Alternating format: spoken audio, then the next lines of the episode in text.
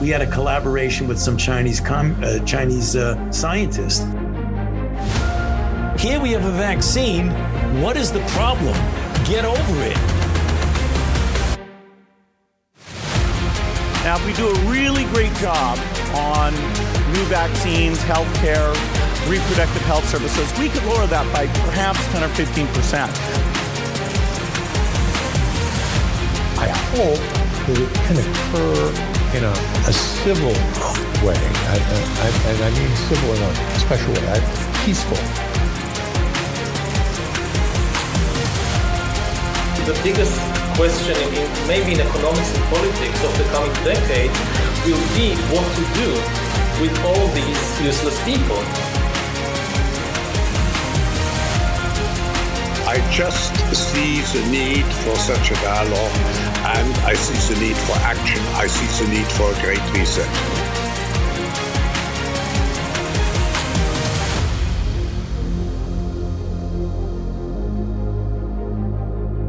We are 1,036 days into two weeks to flatten the curve.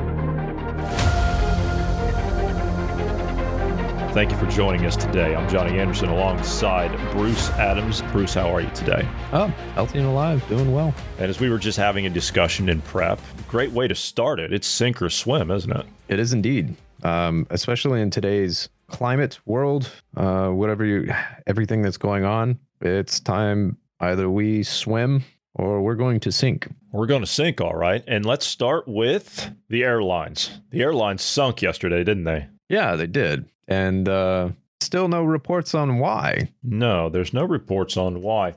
Although uh, we did have Pothole Pete, uh, Mayor Pete, the transportation secretary. Apparently, he was on a government plane going to New York at, at the time, and he's being blamed for this crisis because he didn't do anything. Well, what do you want him to do? I mean, I'm not defending the guy here, but what do you want him to do? I, I think the guy's been on more vacation time this uh, uh, this last six months than uh, well, possibly the Bidens. So what do you want him to do? I mean, this guy could screw up walking in a straight line. I mean, he was like the first right after he was put into that position. Uh, he was on um, uh, what is it, maternity leave or whatever they call it for? Yeah, yeah. What would you call it for a gay dude? It didn't make any sense there. Neither of them were pregnant. It's already Yeah. they they call So- here here for example when when you have a new child at home then if both parents are working you have the option one of you has the option to take the leave so the mother can take the leave or the father can take the leave either way it's called the same thing so I'll give it that Okay. Okay. Uh, for some reason, I thought it was a, a different name, but either way, um, he was we'll just call it leave. parental leave. we'll call it parental Yeah, leave parental leave. Yeah, make it. Yeah, yeah. Uh, so I, I would. So we're we're sure he's back off of that now and is no longer chest feeding or whatever the hell it is that uh, supposedly the new term is. It's no longer breastfeeding; it is now chest feeding because by birthing men can do that too. by birthing By people yeah, by birthing people. Yeah, this is in, insanity. That uh, We are in insanity. We we are in, we're so far down this this crazy loony land. I don't even know where to begin. I I mean I I told you I was out today and I saw people in stores with N95s again on. I I don't even know what to say to this. Like you can't even make a connection at this point. At this point, you can't make a connection now. Unbelievable. President Joe Biden is quoted by saying, "I just spoke with Transportation Secretary Bu- is I don't even know how to pronounce this guy's name. We're just going to go with Buttig- Buttig- Buttigieg, whatever. I, I think it's French or something. I'm just going to go with that. They don't probably know better what than the, the one I can reference him with. uh, yeah, I've heard a lot of other references, most of them derogatory, but. Yeah. family show. Uh, they don't know what the cause is. But I was on the phone with. You see, he was on the phone with him. He doesn't know what the cause is, but he was on the phone with him, and he he knows what's going on. I told them to report directly to me when they find out. The aircraft can still land safely, just not take off right now. They don't know what the cause of it is. They expect in a couple of hours they'll have a good sense of what caused it and will respond at that time. We're still waiting on that response. We haven't gotten that response yet. You know, when uh, some of the uh, think tanks that these, um, well, not just th- some of them, all of the think tanks that they listen to um, are all saying that um, you'll own nothing and be happy about it. You will not travel further than 15 minutes or uh, five kilometers from your uh, abode. When they're all saying that, and then all of a sudden we have an unknown reason for the air traffic control system going down. Now Right we have so many The meeting in Davos where they're going to discuss it, I'm before- sure. Yeah,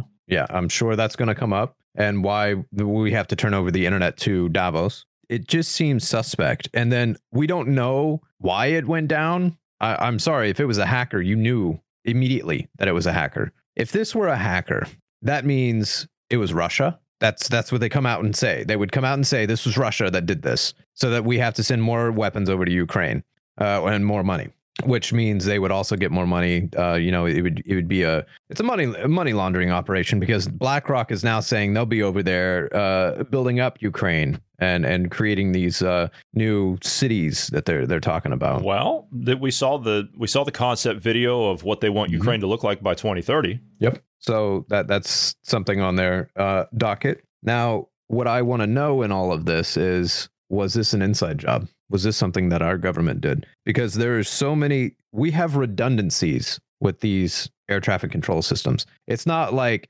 somebody comes in or trips on a cord or you have a hacker that comes in and shuts the system down. There's backups. And there's backups for the backups because this is a very important system. And this was Um, nationwide. It's not like this was just some kind of like a regional outing over like New York or Florida or California or, or anything like that. It's not like LAX or or O'Hare went down for a couple of hours. Every flight in the country was grounded. Now, there, there is a caveat. I, there, there is a caveat. Let's say they're using a, um, they're all using a same system. For example, let's say they're all using um, uh, Microsoft uh, for their operating system, right? Just as an example. And let's say they're all hooked up to the same exact one server, and that one server goes down and causes the entire cloud system or, or you know, communication system to go down. Okay, if you if you do that, I would I would say you're an idiot for using those kinds of business practices.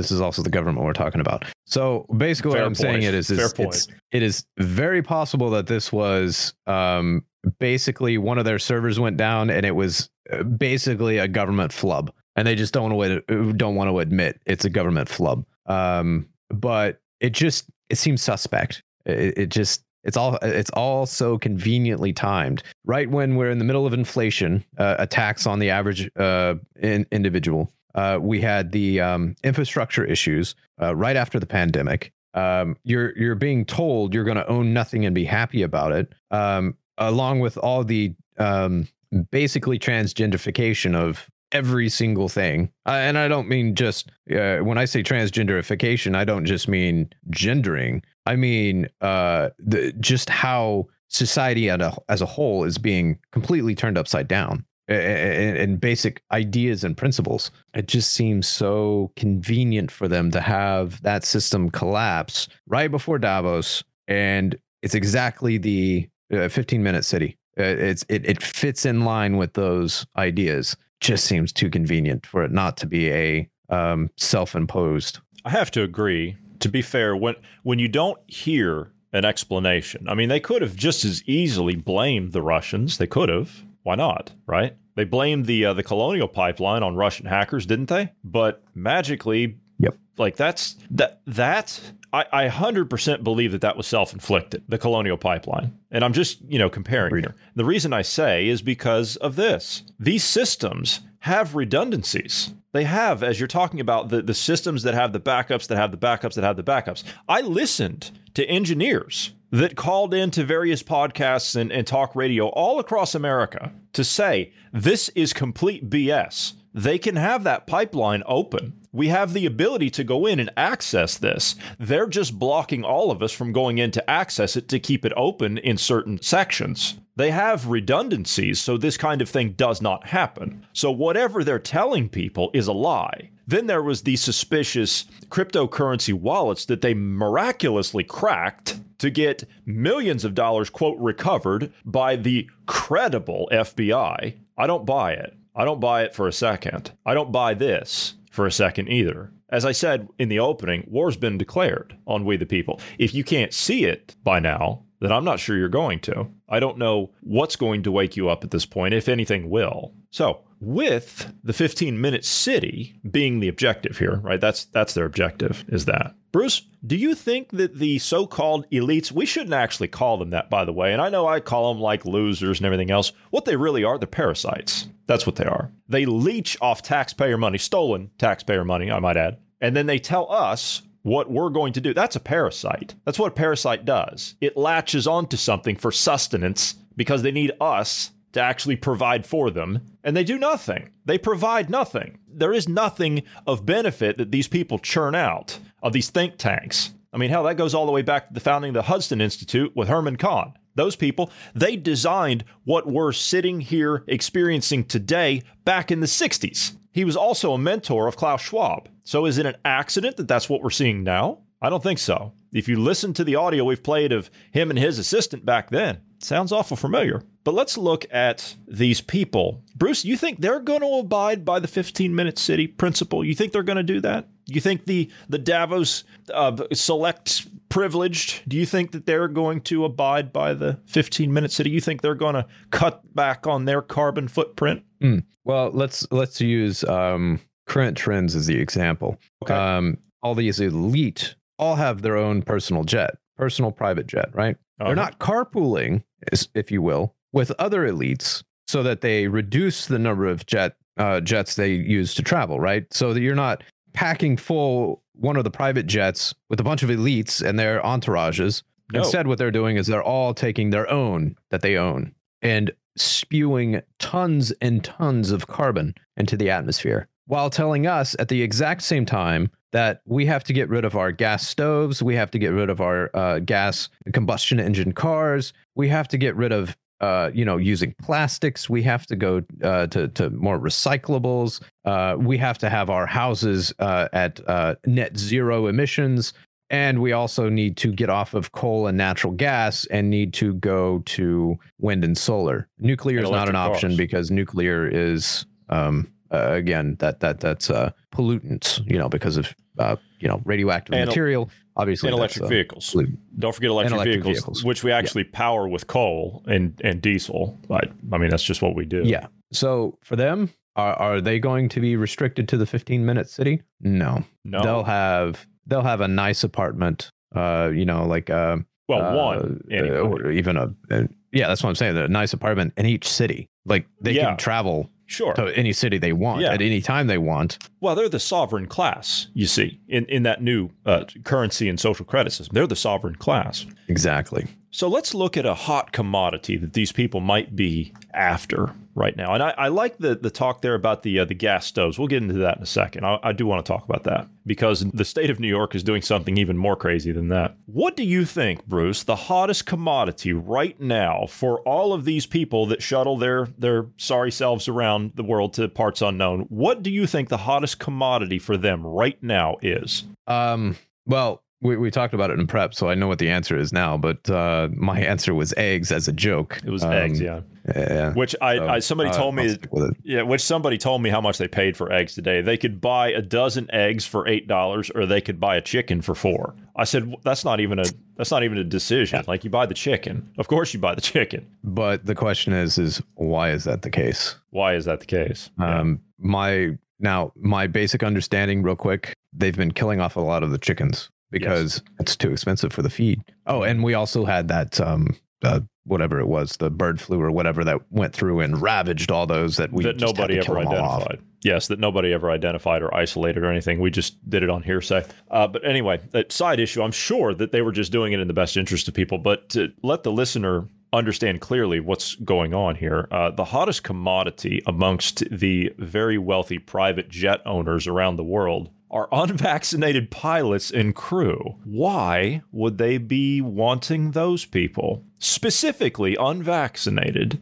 pilots and crew. They are paying a premium. They are bombarding commercial pilots around the country that are still employed. They're bombarding them with offers to go and work privately for them, along with flight attendants unvaccinated. There were some airlines that didn't require vaccine requirements. I mean, you know, you had a few of them there, American Airlines and, and a few others that required that. And then, of course, we saw what was it like a 2,000% increase in fatalities among airline pilots, they have to be in some of the best shape of anybody, of any profession, because they're subjecting themselves to quite a bit of um, um, well, uh, I guess uh, fatigue, more fatigue than than the average person. Pressurization, Stress, yeah. unpre- yeah, pressurizing, unpressurizing, ca- you know, cabin pressure, altitude, you know, all that stuff. You know, radiation, flying. Spend a lot of time up there. That's one of the things they don't tell you about flying a lot is the amount of radiation you take in the upper atmosphere like that. They don't tell you that. If you don't do it that often, it's not that big of a deal. However, why would you want an unjabbed pilot and crew? What about the people that take the commercial airlines? What about them? Don't those people matter? Do their lives not matter anymore? I guess not. This is Alan Dana, who is a former Jetstar pilot, and he's explaining on this podcast to Maria Zeee about what's going on behind the scenes to commercial airline pilots. And the US Freedom Flyers, Josh Yoder, he's the head president of the US Freedom Flyers. He said they're getting calls now from wealthy businessmen and companies to fly their executives around on business jets with unvaccinated crew. Now, they get the luxury of being able to choose because there are still a large amount of crew available in the United States who are not vaccinated because the companies they work for didn't mandate it. And Yes. these, these wealthy businessmen are requiring unvaccinated crew on their business jets. Now, passengers of an airline on an airline bought a ticket don't have that luxury. It's just like, okay. Are you know, aware of that happening in Australia as well, Alan? No, we don't really have as, as big a market for uh, business and corp jets here. And uh, we're not we're not at the leading edge of, of getting calls. But the US Freedom Flyers have been going a lot longer than the Aussie Freedom Flyers, and uh, they're they're a lot more well connected than we are. But certainly, you know, if there are any businessmen out there that want to fly business jets, there's I myself, my team members on the court case in the Magnificent 24, and a whole bunch of other Virgin Virgin Australia crew that are on the ground, qualified, type rated, experienced, vaccinated, that are available. He's looking to get in on that action too. You see that? That's what it sounded like. That's that's what I caught from that. And to be honest with you though, that's that's actually a pretty plush gig. I mean, It is. You know, I was Not looking be in at the belly of the beast. Well, you know, I I was I was looking at something. Um, I was looking at a at a possible offer here uh, about six months ago, and I'll just put it this way: as I'm sitting there and I'm looking through this company's offer, as I'm looking through everything that they they offer their employees, it was a company out of uh,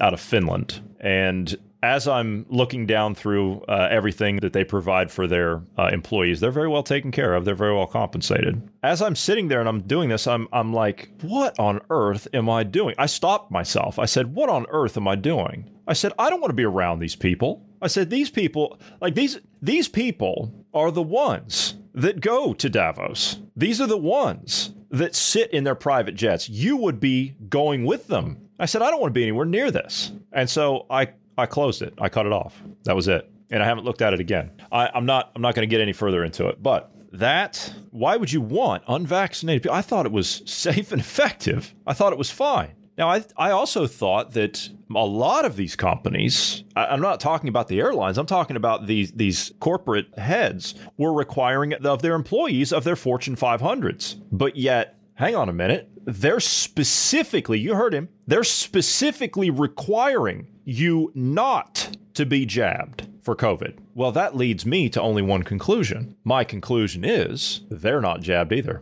Almost like they knew the data and research beforehand Before. and uh, turned it down. Well, you heard Ned here uh, earlier in the week. There were people that were very close to a lot of these insiders, and they were told in the fall of 2019 do not get tested and do not get vaccinated. Just walk away. That's what they were told. And that kind of went without saying. I mean, it wasn't it wasn't even a discussion. Uh, never mind even a discussion. It wasn't even a thought. It wasn't a thought to subject myself to that. And it's still not. You're going to make a 15 minute city, right? Circling back to that. You're going to make, I, I miss Jen Psaki most days. I have to be honest. I, I miss that. she was loads better than this mop head they got up there. But circling back to the 15 minute city, you're going to make a 15 minute city with jab requirements. You're not going to have a population left alive. to be able to have a functioning 15 minute city. Well, you're going to have a bunch of robots. Somebody's got to service those robots. Do they have to be vaccinated? Do we have the ability right now to uh, I mean, with AI, which I don't believe we are at this level yet, we don't have the ability for AI to repair AI in the robotic form yet, do we? Do we have that ability yet? Uh, are you meaning like software or hardware? I mean software with hardware as in take one of these these robots that we saw in one of these promo videos last week uh, with marty where you've got it going around emptying the trash cans or rubbish bins as you call them uh, in the other english bloc countries. Somebody an actual like a physical person is going to have to service that thing if something goes wrong with it. A wheel falls off of it or you got to replace a part you got to weld something on it. You can't send a robot in to fix that is my point so you need No. actual workers No, actually, you don't. Um, okay so if uh, here's the problem, you have to set up the logistics of it. Um, the the problem is is they don't today's um, logistical systems are not based. So back in the day, they had warehouses, and you would have a warehouse full of components that you needed to produce, um, you know, cars or whatever. Right?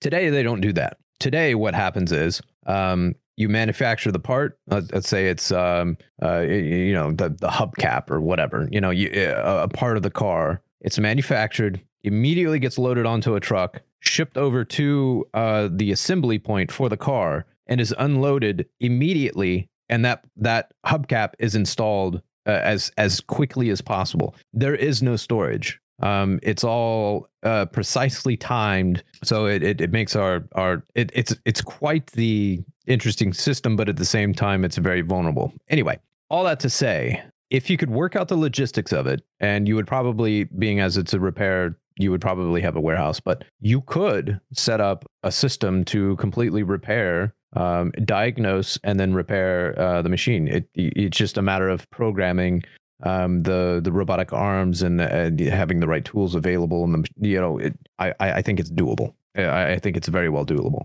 Uh, it's just it's going to take some money and it's going to take some engineering to you know it'll take human beings to set it up. But once it's set up and you set up a, an entire, you could theoretically right now with the technology we have, you could set up a system that would not only repair itself but repair the machines that are going out and collecting the rubbish uh, or you know whatever the whatever the system is there. You could set up a completely automated system to do all that. the The only thing that would be the most difficult part is uh, collecting the rubbish bin collector if it breaks down. Like let's say it breaks down in the field, that's where you may have to have a human being go in and retrieve it, to then take it to the facility where it's automated repair. However, with uh, self-driving cars and that sort of thing coming in the future, we're we're we're on the cusp of being able to make an entire system self-sufficient without a human being touching any component once it's begun. Hot off the press from the World Health Organization, as if it's right on cue. Countries should consider recommending travelers to wear masks in high risk settings, such as long haul flights.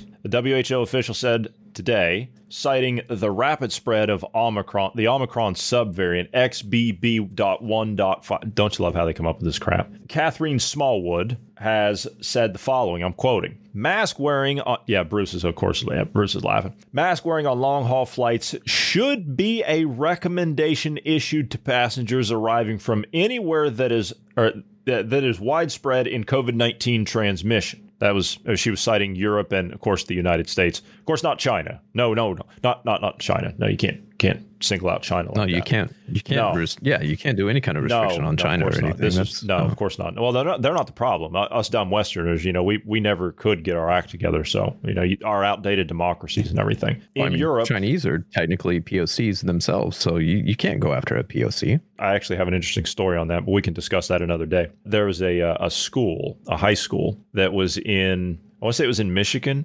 and the superintendent that was giving the awards out for the end of the year, they announced some they were going to announce some scholarships, but they didn't because they went to 90% Asian students and they didn't go to any other uh, frontline and vulnerable communities. So they just didn't announce any of them because it would have singled people out. Yeah, but those are Americans. It's okay to do for Right. Americans. Oh, oh, I see what you're saying. Yeah, yeah, I got it. Yeah. yeah, I, I got you. She went on to say that countries need to look at the evidence based. Don't you love when the, the the World Health Organization suggests looking at evidence. Countries need to look at the evidence base for pre-departure testing. I see we got to bring testing back in all the airports. Got to got to do it. You got to you got to do that. Travel measures should be implemented in a non-discriminatory manner. Just on that basis alone of that line that she said is a discriminatory manner. Well, you're not going to discriminate against any individual group. You're just going to discriminate against everybody. Unbelievable. I mean, at least they're discriminating against everybody.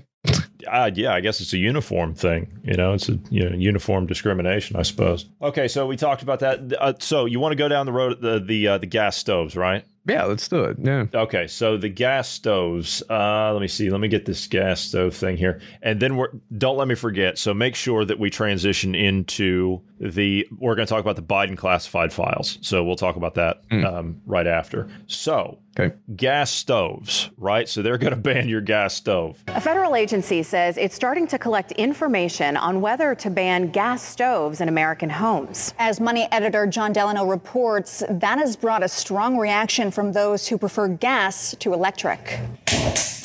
Over one third of American households and up to 70% of homes in some states prefer gas ranges to electric stoves for cooking. Data on consumer preferences show that people prefer cooking with natural gas. But a recent study suggests that 13% of childhood asthma can be attributed to the use of gas stoves, says Matt Mehalik of the Breathe Project. The combustion of natural gas inside people's homes elevates nitrogen oxide levels, and those are risks to asthma exacerbation, uh, and especially people who are younger or older or have health issues. But Richard Meyer with the American Gas Association says that study is deeply flawed. I've, I've characterized this uh, that paper as an advocacy-based mathematical exercise.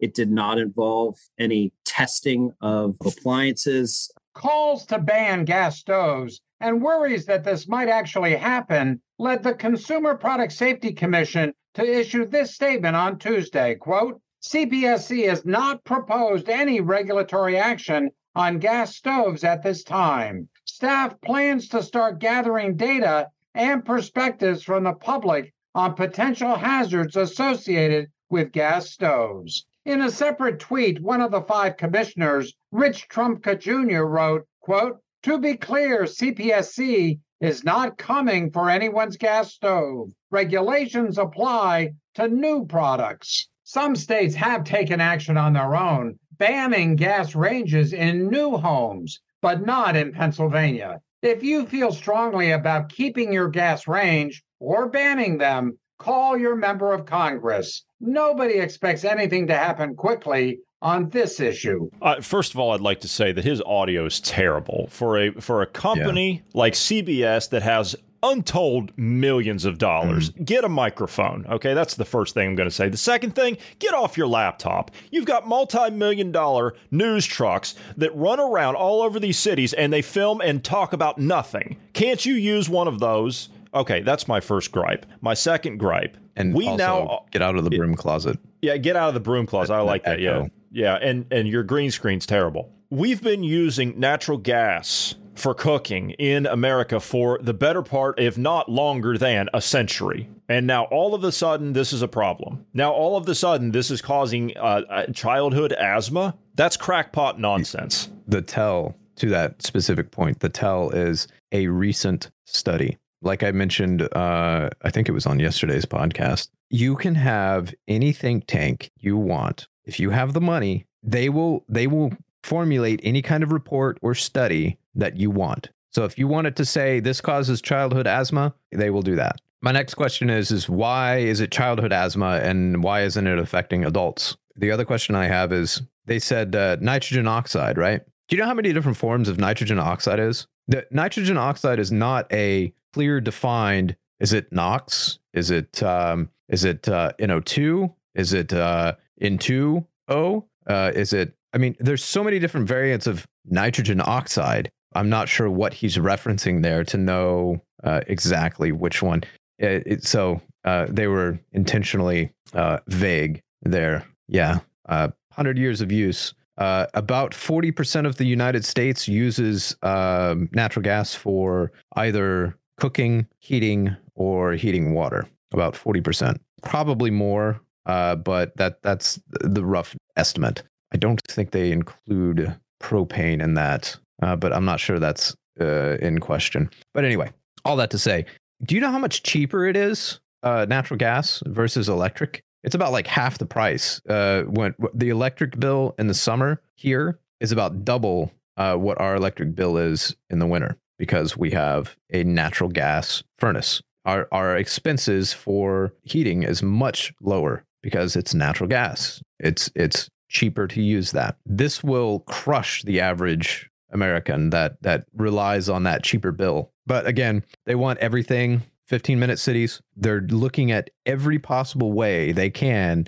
to bankrupt you. That, that's basically what's going on here. They're proposing these crazy ideas and policies to basically cause you to sell your house because oh, I, can't, I can't afford it anymore. I've got to pay hundreds of thousands of dollars to make my house uh, zero emissions. Um, that's what the overall goal is. And you'll sell your house because you can't afford it, or uh, you'll take out a mortgage, which they will foreclose on because whatever reason they come up with. And, and then you'll be forced to move to your local community or, um, you know, whatever they're going to call it, zone. I don't know Uh-huh. what they're yeah, going to your, call it. your zone. Yeah, your zone there. You're going to have your own building there. And to that point, uh, I'd like to play a clip here, just a couple of minutes long, of a guy named Bjorn Andreas. And he's going to explain to you. Now, this is a guy that's very well researched in, in all this. He's going to explain to you under this Agenda 2030 in this 15 minute city, he's going to explain to you exactly how they're going to do all of this. Very soon now, your government will uh, send you a letter.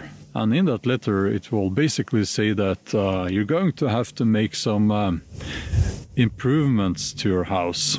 And you're going to pay for that out of your own pocket as well. What we're talking about here is something with a very boring name. I made made a note here. It's called Energy Performance of Buildings Directive. That's in the EU. Now, if you live outside of Europe, um, this will probably, in a very short while, um, be a thing in your country as well. This is something that comes out of the World Economic Forum and, uh, you know, the Great Reset and uh, Agenda 2030 and all of that. Um, and basically, uh, the idea is that all privately owned houses must have Energy Class D before 2033. Um, by 2050, all homes must be zero emission homes. When it comes to the costs, I made a note here uh, uh, about the calculations that these people have made. Uh, we are talking about costs per house of well, in most cases, around 100,000 euros. And here's the thing many people will not be able to pay 100,000 euros. They will be forced to sell. Can you remember a while ago uh, this uh, slogan that also came out of the World Economic Forum? You will own nothing and you will be happy.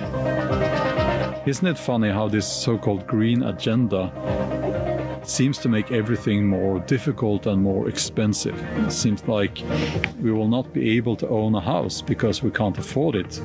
Uh, you will be forced to rent. You will be at mercy of the, the company, probably, that owns your, your flat. Another issue here is, of course, that if you're forced to sell, will you even be allowed to sell a house that is not up to this standard? No, you will not. They will just happily take it off of your hands for you. But getting back to this, um, th- there was a very important clip right there. We had to play it right there. Um, getting back to this, um, th- this report, they quoted a tweet from the head of the Consumer Product Safety Commission, or the CPSC. Did you catch the name? That because the name is what is what stood out to me. Did you catch the name of that individual, Bruce? Uh, the the guy that's the head of it. Yes. The the current chair. Yeah. Uh, I I don't know his name offhand, but I do know he used to be the head of a union or something like that. He did not. As a matter of fact, the only reason I, I caught that is because I know his father or who his father was, and that is Richard Trumka. This, of course, is Richard Trumka Jr. Richard Trumka, for those that don't know, he's the head of the AFL CIO under the Obama administration. This is the guy that publicly said that the Bill of Rights was merely a charter of negative liberties and that the founding fathers were nothing more than selfish aristocrats with no concern for the common man. What do you think that this son of his, which he only had one child, what do you think his son was raised to believe? Leaves don't fall too far from the tree. They most certainly do Uh, not. The uh the the gentleman there you had on uh just a minute ago talking about um Yeah, Mr. Andreas, yeah. some of the stuff yeah uh going on in the EU. There was another thing I was made aware of yesterday uh that's happening in the EU that um has made it through basically uh, you, it's three systems that you have there, right? It's three different departments or branches or whatever you, you have to go through to pass a law, right? It has to pass the three. I, what honestly, I, call it. I don't know. I, I think so. I think that's how it works. I don't know because you have laws that are passed at the national level, and then that applies to the national level. But if the EU passes something, then that applies everywhere. It, it's ridiculous. I mean, these, these people, Yeah. like, they just can't do anything. They can't. They, and they Yeah. can't do anything that Well- actually works. But the people in the EU, as in like the, the members of uh, the MEPs, as they call them, uh, the members of European Parliament, those people actually get elected, but they can't vote on anything. It's the Commission in the European Union that, and Marty explained this and, and how this works, but uh, it's the Commission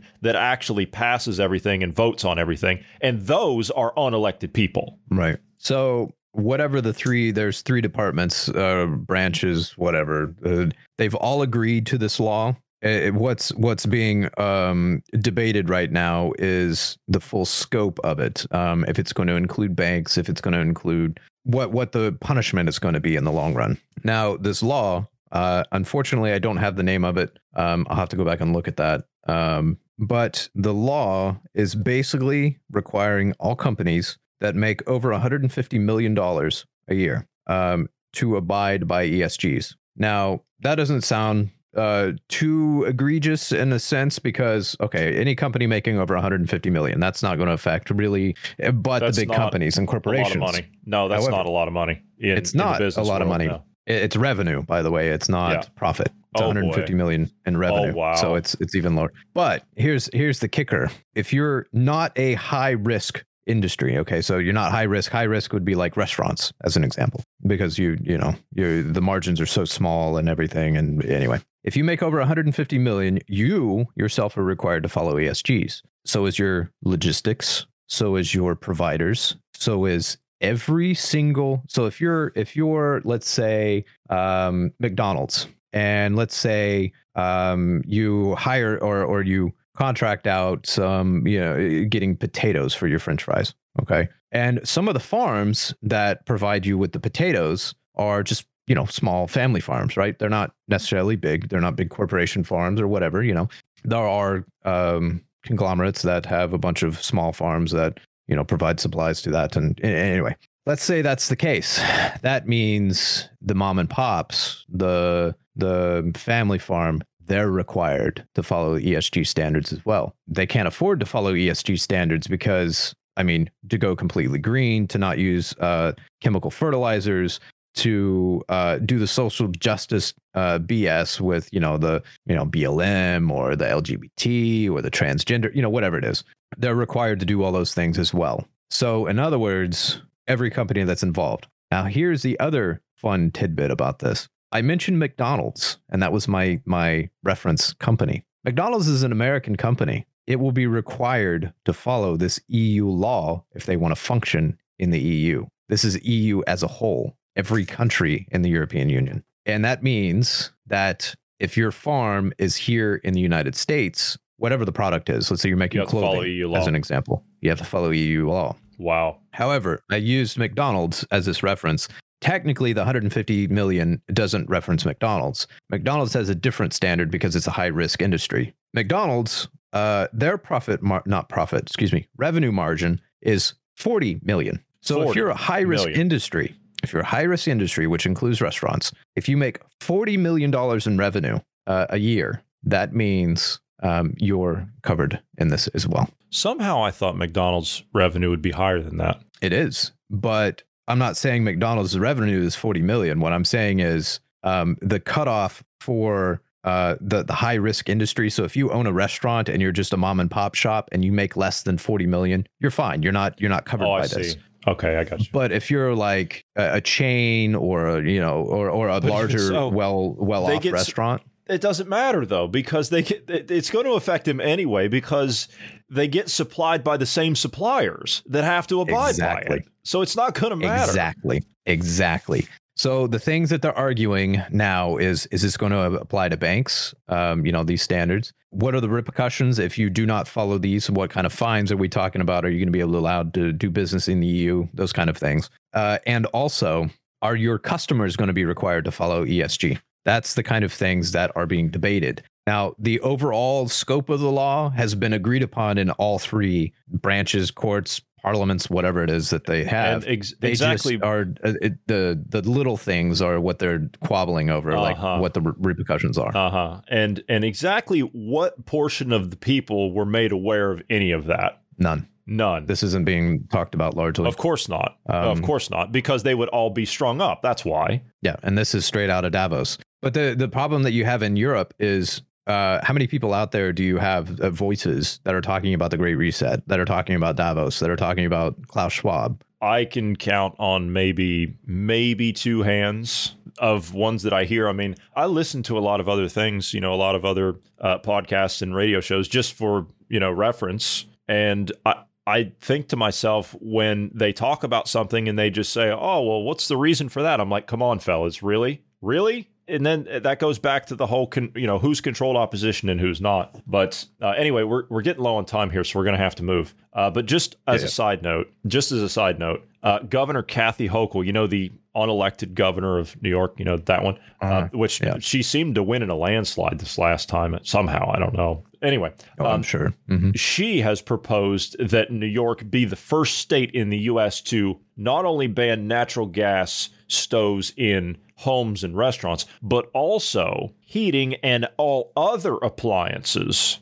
going forward. So she said in her State of the Union address on Tuesday that um, they are looking to ban the use of fossil fuels by 2025 for newly built. Yeah, you see how they're going to do that. Newly built smaller structures. Of course, they don't say what that is. And 2028 for larger ones. So, New York would also prohibit the sale of any new fossil fuel heating systems starting in, guess what year? She said. Yeah. Well, she mentioned 2025, but 2030 is what I'm going to go for. There's something about that year. I don't, you're right, by the way. There's Yeah. something about that year. I don't know what it is, but there's something about that year. Yeah, I'm I'm hoping uh, more people uh, start realizing what's going on and start talking to their governors and start having governors pass laws that say we're not to follow ESGs here in the state. We're not going to ban fossil fuels. Fossil fuels are even if the federal government says it's banned. Um, sorry, federalist system. If it's you know if Oklahoma says Oklahoma is going to continue drilling for oil,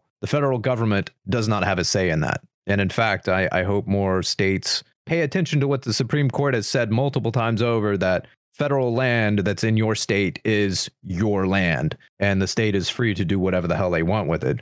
So I'm hoping that um, we, we get these protections in place to protect farms and uh, our energy, not just um, you know petroleum. And that uh, I hope it uh, they they start catching on. I hope the listener, um, you get your friends, family, whatever, calling into these governors and your your local reps and get things here in the states. Uh, you know, in Europe, obviously, you want to talk to your uh, rep. You know, obviously, it's going to be the same kind of concept, but yeah, yeah, talk to your your local rep. just to kind of put this into perspective, a lot of buildings in New York, if you hadn't noticed, especially in New York City, the most densely populated portion of the state. So, yeah, you got a lot of buildings there. So, just to give you an idea, this ban would, going forward, if this is passed, which I don't see how it wouldn't be under the unelected leadership of the state of New York, the ban would prohibit gas furnaces. Water heaters and emergency generators, anything that use, utilizes natural gas going forward. So, to give you an idea,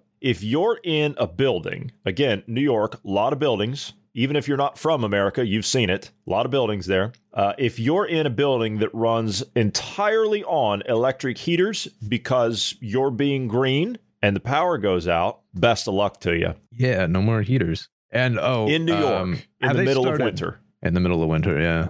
I, I thought uh, the Northeast used more oil based uh, heating than they did uh, natural typically, gas. They, typically they do, but because of you know it's, they don't have a whole lot of natural gas up there, and there's not a lot of natural gas uh, burners, so they ship a lot of it in. So I mean, if they use if they use natural gas, and there's a lot of propane up there too. They use a lot of propane. I mean, I, I know we use uh, we do propane here as well, but it's usually you live out in the boonies. You know, you're you're Yeah, like, it's the know, same. a if you if you get up into like uh, Connecticut and and places like that, if you get way out in there, then you know that then they'll have you know propane. Like, uh, do you remember Obama? He just put in a new twelve thousand gallon propane system or whatever it was on his Martha's Vineyard property. That because Yeah. of rising sea levels, you know, he's got a he's got a place there. Mhm. You know, Yeah, he's on concerned the, about climate right on the change. coast. Yeah, right, right on the coast. So I was actually I was reading something from um, a senator from Australia last week. I think I told you about it on uh, Bondi Bondi Beach, Bondi Beach. I think is what it is in in Victoria. Bondi, yeah. Bondi Beach. I believe that's where it is. Uh, I could be mistaken. Forgive me, Aussie listeners. Bondi Beach. They declared a climate emergency because of rising sea levels. And I saw I saw a compilation that this senator the senator is uh, Craig Kelly. I think a lot of people have, have heard of that guy. Uh, great Australian patriot that guy is. He put together a compilation of photos and videos from Bondi Beach going back to 1845 to current day. And wouldn't you know, the water level hasn't moved a, a single millimeter, hasn't moved at all. And there's a climate emergency that was declared because of rising sea levels. Yeah. Yeah. Extinction Rebellion was out there doing their little, you know, whatever. And yeah, doing just pack up and go home, you idiots. Go home. It's like it's enough of this nonsense already. Nobody takes these people seriously. Okay, anyway, moving on to the classified documents. I thought Trump was the biggest uh, violator of, of the law, and it was treason. And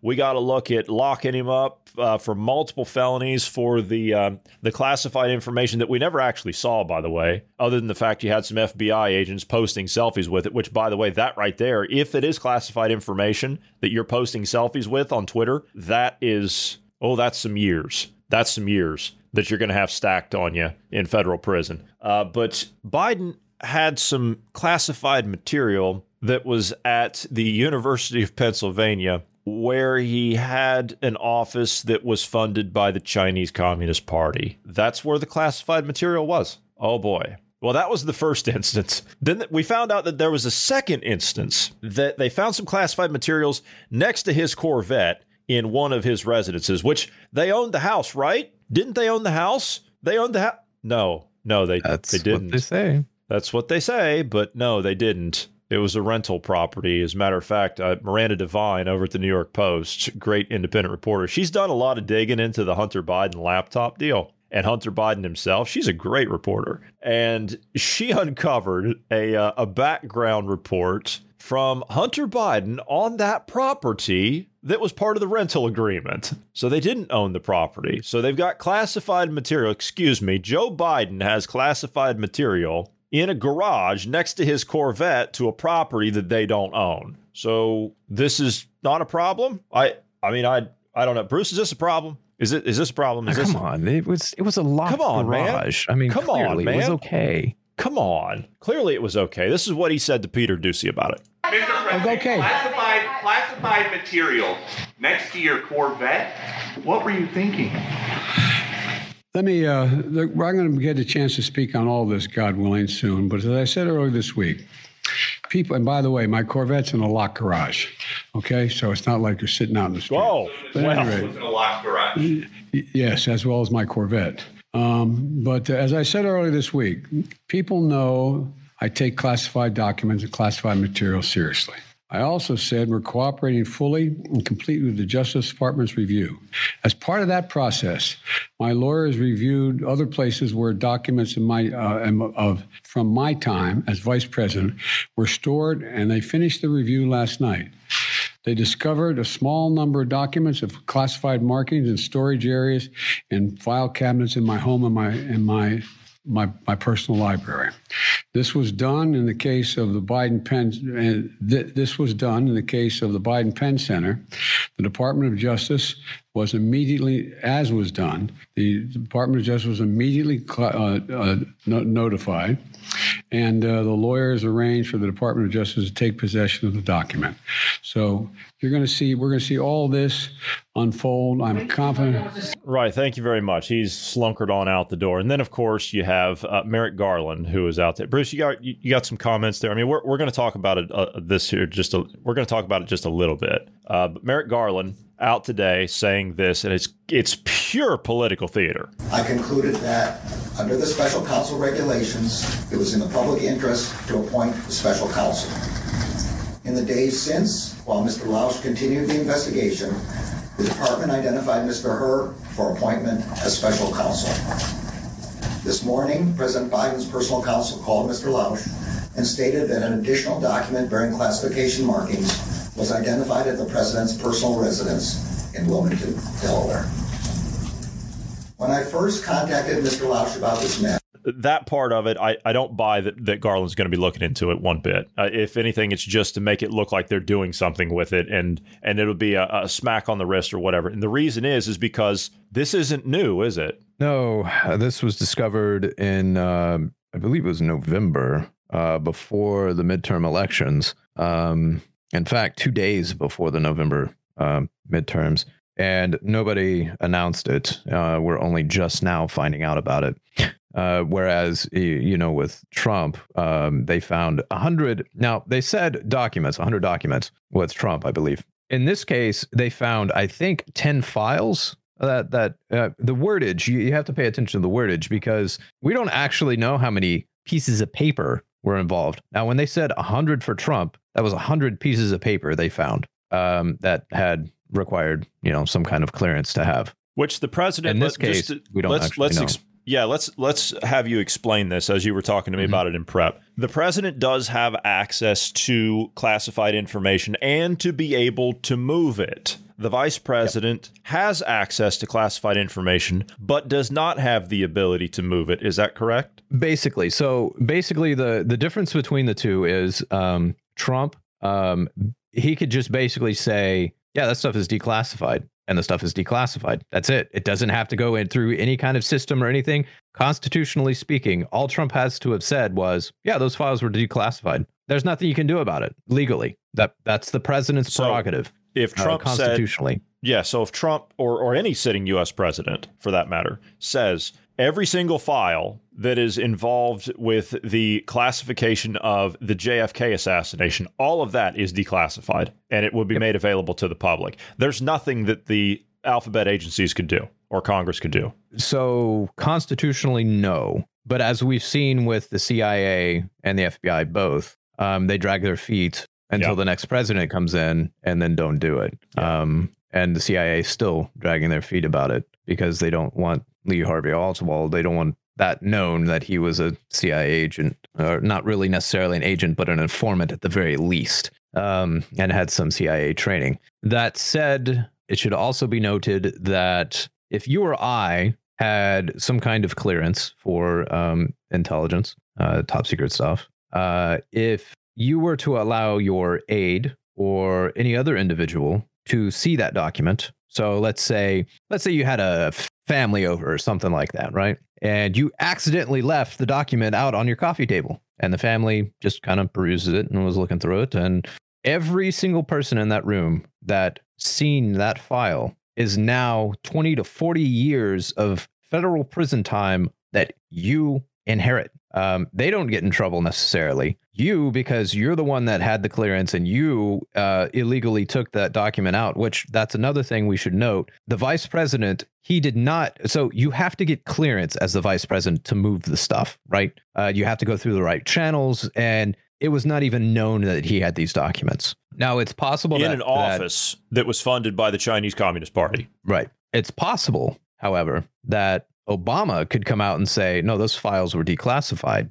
and he would cover for for the vice president. Uh-huh. Uh, it- Yeah. I mean, uh, excuse me, the the president. It would cover him in this instance potentially, but the problem is, is they can't do that, and the reason they can't do that is because now legally they can, but they can't do that because then it would it would give a legal precedent to Trump and it, you know the double negative and everything. It it just it would make it look bad. Be- so because of the For them. agenda, yeah, I, I want to play Because this clip agenda, here. Yeah. I want to play this clip here. It's a few minutes of uh, of Sam Faddis talking to um, uh, to Steve Bannon on uh, on his podcast about the implications of being in possession of classified information. Now, Faddis is himself. He's an old CIA guy, and I mean old school. He's he's old school. He's back before it turned into this this debacle, this this disgusting mess that it is now. He's old school, as in we have no business in domestic operations. We don't need to be anywhere near that. Our business is overseas doing in, uh, intelligence and espionage against our enemies, as in our country's enemies, and we're supposed to protect and defend the Constitution of the United States and the American people. That's not what the agency does anymore. So he's been very adamant about that. But I'd like for him to explain exactly what happens is in the process of handling classified information because this guy was dealing with top secret information on a daily basis. And so if anybody knows, it's going to be this guy. Uh, so let's listen to that. I'm gonna come back and get to the China on a different day because I'm gonna run out of time here. Because I got to ask you about Biden, what you've seen of the ten files of of compartmented top secret information. Twitter, everybody's trying to suppress it. That's it should be the number one story in the world trending. Uh, about Garland, give us your thoughts. This is you, you, your stock and trade was hi, dealing with highly classified information. How serious is this, Sam Faddis? Uh, it's really serious. There are probably any number of felonies here. We send people to prison for this. This is sensitive compartmented information called SCI. That is, if you will, sort of a compartment within top secret, the level of top secret classification. So these are top secret documents that are then further compartmented. That means they are either related to human source, clandestine human source operations, satellites, or sensitive SIGINT operations like satellites and eavesdropping. These are the crown jewels. These documents do not live outside controlled spaces. They are never carried outside controlled spaces. It's not like you accidentally forgot them in your office because taking them to the office at the University of Pennsylvania Biden Center was already a felony. Leaving them there, any number of other felonies. This is massive. And by the way, we should note that the Biden Center basically is funded by the Chinese communists, uh, doesn't account for where its money comes from specifically in China, and publishes basically propaganda for Beijing. So this is a front organization for the Chinese communists, and we got really, really sensitive classified information lying around there. We literally send people to prison for this kind of thing for very long periods of time. C- uh, CNN is reporting the, the, the compartmented top secret information in these files left at the University of Pennsylvania that is that that center is funded by the Chinese Communist Party. Sam Faddis is specifically about Ukraine, Iran. I mean, could you get any more sensitive, and particularly with Biden's fingerprints all over Iran already? I mean, all over uh, Ukraine. Uh, is this is this going to explode into a uh, scandal that could lead to uh, beginning of impeachment inquiry into Biden? Yeah, well, it, well, it should. Look, I, I touched classified documents of this category every single day that I was working in a CIA station or headquarters. You know what's fascinating? I never took a single one of those documents and stuffed it in my pocket and carried it out and just left it lying around in my house, right? These things don't le- leave controlled spaces. Occasionally, a courier, properly documented, might take them from one controlled space to another, but even that is rare. So this is totally out of bounds and something really really egregious is going on here this is not an inadvertent there's thing. no there's there's no question there's no question in your mind there's no question in your mind what you've seen on cnn and the mainstream media these are felonies maybe multiple felonies sir Absolutely no question. And it doesn't require an intent to pass them to a foreign service. There was a guy at NSA a few years ago who was found to have classified documents sitting in his apartment. They ultimately established he wasn't giving them to anybody, he was just taking them home. That guy is sitting in a federal prison right now. For real, these are felony offenses. You do not take these documents out of controlled space. Walking out the door at CIA headquarters with one of these things in your pocket, even before you left the parking lot, you have committed a felony and you go to prison.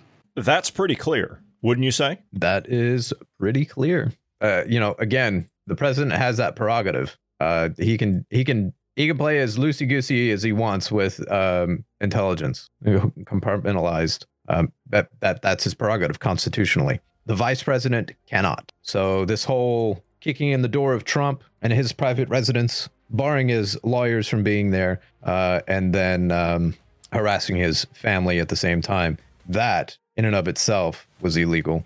I, I would like to see the same happen to Biden now. If this is the new precedent, we're going to kick in President doors for um, declassified files. Okay, let's. Uh, where's Let's it, see what else it you got. Let's see what else you got. I mean, if Yeah. we found two stacks of classified files in two different locations, and one of which is accessible by the Chinese Communist Party, oh man, we got a lot of doors to kick in. Oh, we certainly do. This is these are files from when he was vice president.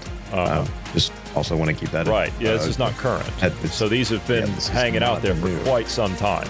So, anyhow, unfortunately, we're out of time, so we're going to have to call this one done. So I want to thank you for being here today, Bruce. God bless everyone and have a good evening.